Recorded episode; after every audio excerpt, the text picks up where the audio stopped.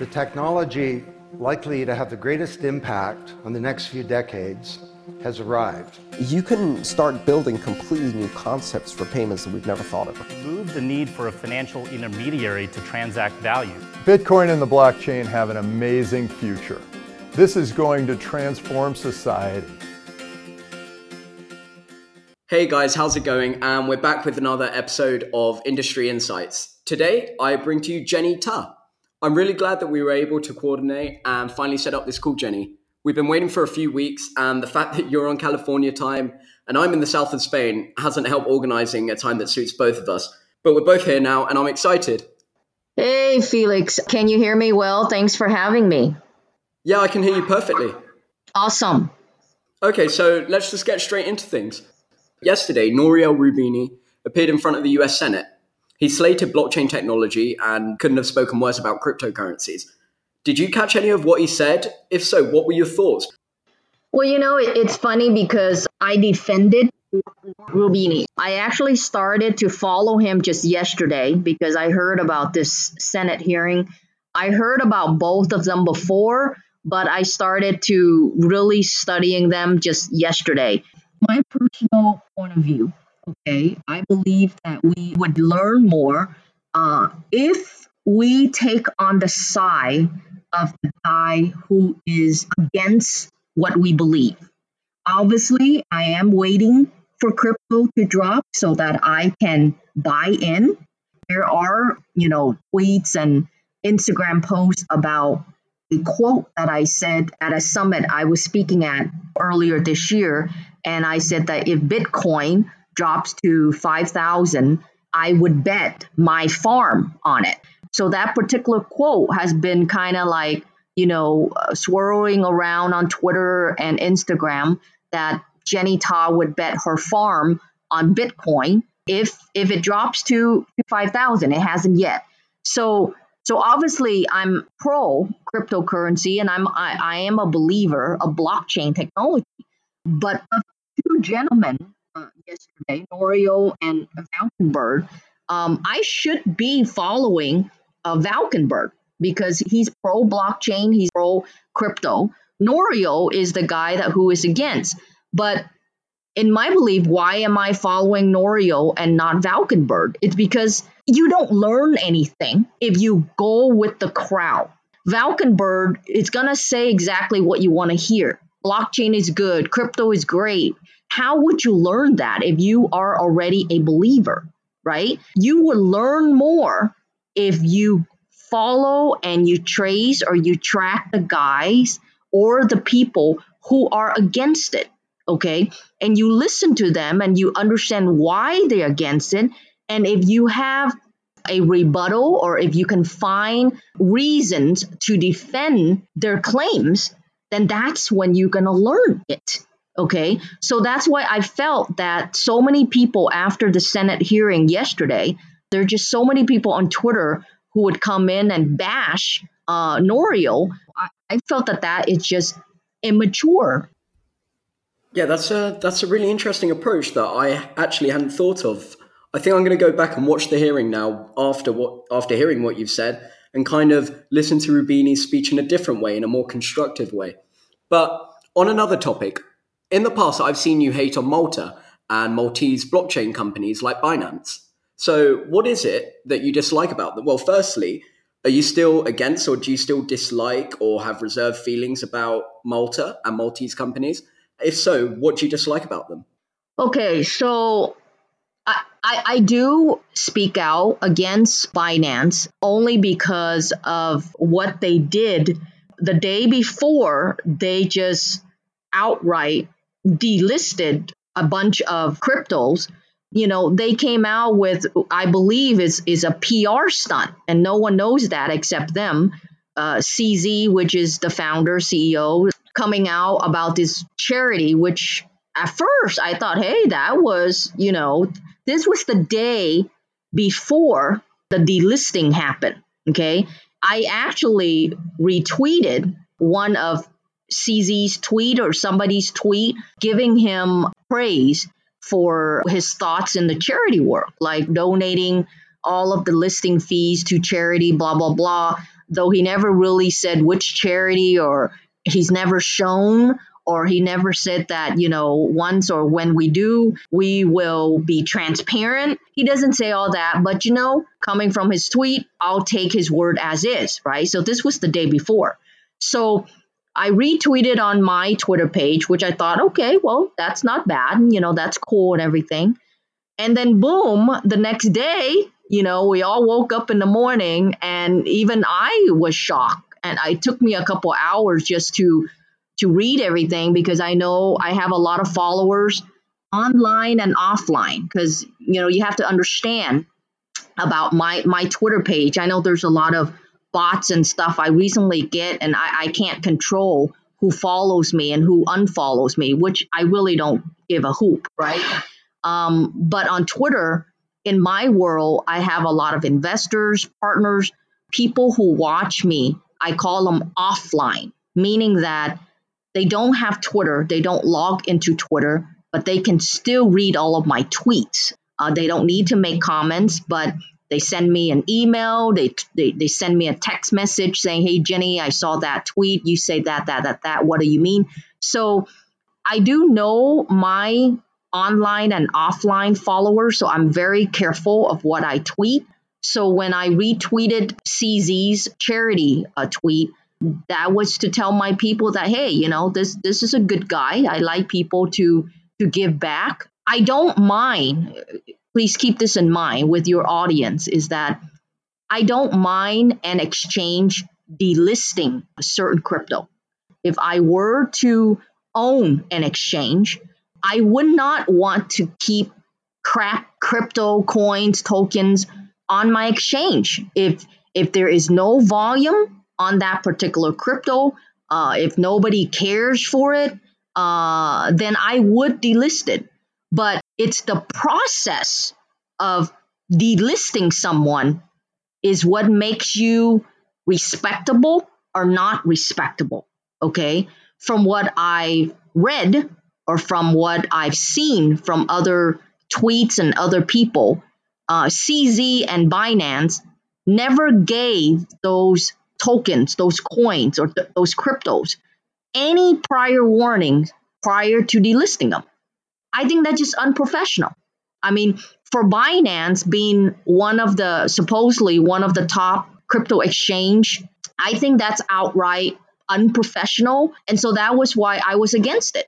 And so I used my platform, um, you know, to hopefully to educate the little people, those who do follow me. They don't have to comment because most of the time I'm very blunt, okay? Um, m- meaning that, you know, Uh, I may get a lot of haters, which I really don't care. But going back to Binance and Malta, okay, I never like Malta, okay. Um, I would love to visit Malta as as a visitor, you know, like going to Hawaii. That's a different story. But C Z is is Chinese, okay. So of all, Binance should be in China, but he's not. I believe he started out somewhere in Japan, okay. Uh, and I believe uh, Japan, I don't want to use the word kick them out, but that may probably be it, only because when a country want to kick somebody out, they just increase the rules and regulation. That's a form of kicking you out, okay? So when a country increase their rules and regulation and a company like Binance cannot handle it or they don't want to put up with the crap, they leave. You know, Japan would say, great, we wa- we wanted to kick you out anyway. So then Binance choose, chose Malta. Then I went in to do research about Malta. You know, Malta is under E U rules and regulation. Let's just say Malta doesn't have some of the best critiques out there in terms of money laundering and murdering and all these kind of things. So when I read that, I don't even know if I wanted to visit Malta. Okay, this is just my personal point of view. Okay, and for for C Z to choose Malta to headquarter his business, that tells me, look, this is this is what I believe. Cryptocurrency is already known to be the dark world, like more like the dark Vader. Okay, why is it Vader? It's because it's it's known for money that cannot be traceable. So for him to choose Malta to go into, it's just like dark money meeting dark people. It's everything's dark. Uh, that, that that that wouldn't benefit the world of cryptocurrency. Now, how I would approach it is I would deal with rules and regulations head on. Because why? When you're in the financial industry, you are dealing with people's money. And by using that money to invest either on Wall Street or either in cryptocurrency, they wanted to have a safe uh, haven uh, to make sure that their money is safe. Now, when you invest, if you lose your money because you made the wrong bet, that's your problem. That's called risk. But in addition, besides that risk, there should be a safe haven for people to, to trust their money that when they wire a hundred thousand, a million dollar into an exchange, that there wouldn't be hacked. They, they wouldn't wake up the next morning and say, oh, my God, you know, Binance got hacked and over uh, a billion dollars worth of investors' money is gone. It's not because I lost it because Bitcoin went from nineteen thousand to six thousand. I mean, that I can tolerate because it was the risk that I was willing to take when I, I placed my purchase to buy Bitcoin. But when I open an account at an exchange, that exchange should have some kind of protection for the investor so that I wouldn't have to wake up one day to hear the news that, oh, that exchange has been hacked. That is where it's hurtful, and that is where I believe it's wrong. Okay, so as a European cryptocurrency enthusiast, my opinion and viewpoint of Malta is drastically different to yours. I don't view Malta as this island where companies can go and do their dirty work and tax evade. Instead, I view it as a country with limited resources, embracing a new and brilliant technology that we're also fond of, and trying to accelerate it, trying to make it more mainstream. They're inviting companies like Binance to come in, to come and work on the island, to collaborate. They've created a hub of brilliant, well, firstly, a regulatory compliant hub of brilliant, enthusiastic and passionate entrepreneurs to the island. And I think that's brilliant for cryptocurrencies in general and for blockchain, for the advancement and the progression of it. But let's just take the conversation back to Binance for a second. Earlier this week, they delisted four cryptocurrencies. I think that this is one of the greatest problems we face in the cryptocurrency community in twenty eighteen, the threat of centralization and the subsequent exploitation of that power. So I think it was with Ethereum Classic when Coinbase added Ethereum Classic to their platform. Roughly a day before it actually went live, there was a huge spike in buys on Ethereum Classic. And then the day after, lo and behold, Ethereum Classic went on Coinbase and the price appreciated. But by no means at all is this factual evidence that Coinbase were participating in insider trading. It does raise an interesting question, however, and it has highlighted that if they wanted to, Coinbase do have the power to influence the market. I think that the faster we move to decentralized ways of exchanging digital tokens, the better for the market overall. But Jenny, you have a social media company that rewards users and content creators for the content that they post. Have you ever considered making a token or a cryptocurrency? You know what, Felix? This is a great question. I do have certain plans with my company towards blockchain and cryptocurrency, but until I can put out a press release about it, uh, I'm not the type of C E O to say things ahead of the game. You brought up a, a good question about my company, and certainly there are, what I can say is that I I am working on a few things that are connected to blockchain and, and cryptocurrency with my social commerce platform.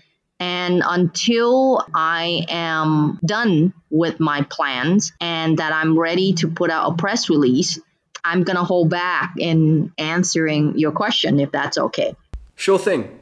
But with the rise of crypto-friendly and blockchain-friendly jurisdictions like Malta and like Switzerland, like Japan, do you believe that America will be not dethroned, but lose part of their market share or influence in the race of digitizing everything, including assets? You know, I might be biased, but here would be my answer. And I'm going to give you an analogy. You take a guy, a startup guy, for example, let's use Snapchat. Snapchat came out after the birth of Facebook, of social media. They failed to get certain patents. Uh, so I consider Snapchat a teenager who has all the physical strength, who runs very fast, you know, from starting line to finish line, you know, very quickly. Because why? Snapchat is a teenager, young man, okay? Facebook, on the other hand, I consider Facebook as older, slower, okay? But the difference is Facebook has the power, the financial power that Snapchat doesn't have, okay? So compare Facebook and Snapchat. Facebook would be the United States of America. Snapchat would be Malta, Switzerland. That's why I said that my answer may be biased. Biased because I am a U S citizen. I grew up here. I am an, an American. I believe in the American culture. I believe in America's power. But in terms of everything else, technology, power, I still think America is still number one. So back to my Facebook and Snapchat analogy. What happened to Snapchat? They ran first. They ran really fast. They got the I P O out. They got all these disappearing stories. But then Facebook dethroned them, stole all of their crap, got their technology or create similar technology. And now Snapchat, it's in a losing battle. And Facebook, which is Instagram, are taking over. People are using Instagram stories more than that of Snapchat. So my point is, I actually don't give a hoop of all these other smaller jurisdictions run ahead two, three, four, five years. Good for them. But what they don't have is the power and the strength and the rules and the regulations that were put in place. It's never a smooth ride, okay? So when you talk about Goldman Sachs of the world, uh, you talk about Robinhood, you talk about Gemini, which is also a U S exchange for, from uh, the Winklevoss twins, and you talk about Coinbase, which are the top three crypto exchanges that I would put my money in it to buy cryptocurrency. They have to abide to the rules and regulation of the S E C, which is the United States rules and regulation. Yep. Take my words or not, it's up to you, but that's how I see it. Once when America is done putting in place what they do, they're going to be on top and everybody's going to flock their money into U S exchanges because it's being protected. They know they're going to wake up and they're not going to lose their money because of hack. The only way they're going to lose their money is they bought Bitcoin at nineteen thousand and they sold it at six thousand. But that's their prerogative. That's nobody's prerogative. Don't you think that there's always room for disruption? There was once a time where Facebook was the underdog and the, the person in charge and the person with all the market share was MySpace. But then in came Facebook and it disrupted and completely changed the industry. So whilst your analogy is completely true and it does resonate with me, I think that there's still room for someone to come in and disrupt. And I'm not saying that they're going to dethrone and completely take away all of America's market share, but maybe just reduce their market share and reduce their influence. Thank you so much for taking the time to come in and have this chat. I know it took a lot of time to organize, but um, yeah, we finally did it. I think it's been great. If people want to find more about you, where can they find you? What's your Twitter handle? My Twitter handle is the name of my company, uh, which is Squeaky, S Q E E Q E E on Twitter. Or I believe you can still search my name, Jenny Ta, and it's still going to come up. So just follow me on Twitter, direct message me on Twitter. I'm currently not using Instagram. Felix, thank you so much for having me on your podcast today. I know it's Friday night on your side. I hope you're going to have a great night. Greatly appreciate the time. Oh, no, Jenny, thank you. I hope you have an amazing time in California. And yeah, thank you for coming on.